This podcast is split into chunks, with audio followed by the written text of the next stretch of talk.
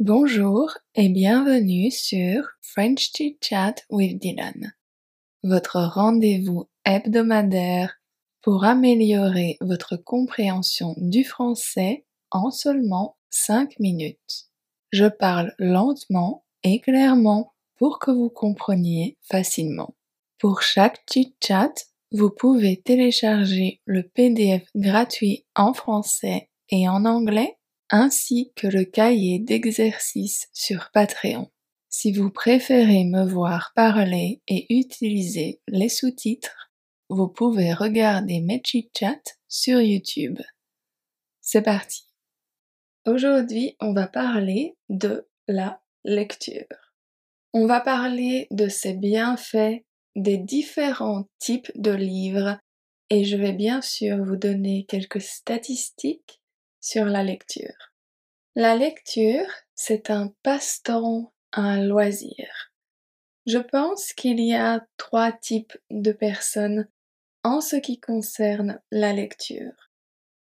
Les personnes qui lisent pendant la journée et un peu tout le temps, les personnes qui lisent dans leur lit avant de dormir ou les personnes qui ne lisent jamais. On peut lire un livre papier ou un livre numérique. Personnellement, je préfère les livres numériques. Si on utilise un livre numérique, on n'a pas besoin de marque-page. Que ce soit un livre papier ou un livre numérique, on peut lire un roman, une bande dessinée, un livre pour enfants, un livre de poésie ou même un magazine. Tous les livres ont la même structure.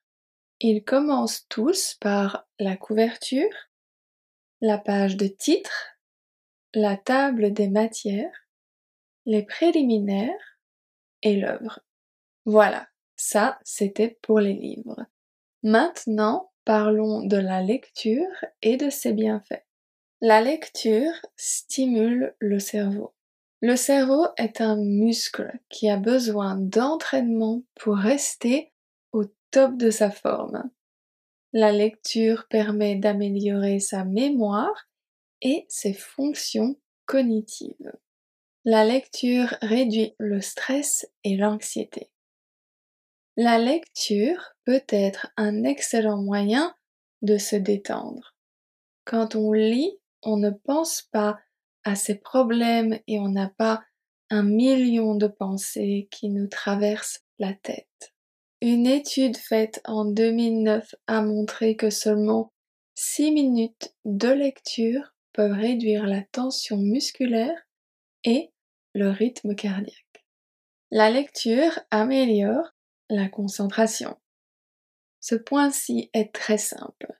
Si on veut comprendre ce qu'on lit, il faut se concentrer. Plus on se concentre, plus on a de facilité à se concentrer. La lecture renforce l'empathie. Les lecteurs ont souvent une plus grande capacité à comprendre et à ressentir les émotions et les expériences des autres. Cela est dû au fait que le lecteur ou la lectrice s'identifie à un des personnages du livre et ressent ses émotions. La lecture aide l'apprentissage des langues. Pour les étudiants en langue, comme vous, la lecture est un outil incroyable pour développer ses connaissances. Lire à voix haute, par exemple, permet de se sentir plus à l'aise avec la prononciation. Lire et écouter en même temps peut être ce que vous êtes en train de faire avec les sous-titres permet de créer une liaison entre l'orthographe et les sons, ce qui est très utile pour le français. Quelques chiffres pour terminer ce chit-chat. Presque 5000 livres sont publiés chaque jour. Un Français lit environ 20 livres par an. Le roman le plus long est À la recherche du temps perdu de Marcel Proust. Il fait plus de 1,2 million de mots. Le livre le plus traduit au monde est la Bible. Le livre français le plus vendu est Le Petit Prince. Alors dites-moi, est-ce que vous lisez? Qu'est-ce que vous lisez en ce moment? Est-ce que vous lisez pendant la journée ou le soir?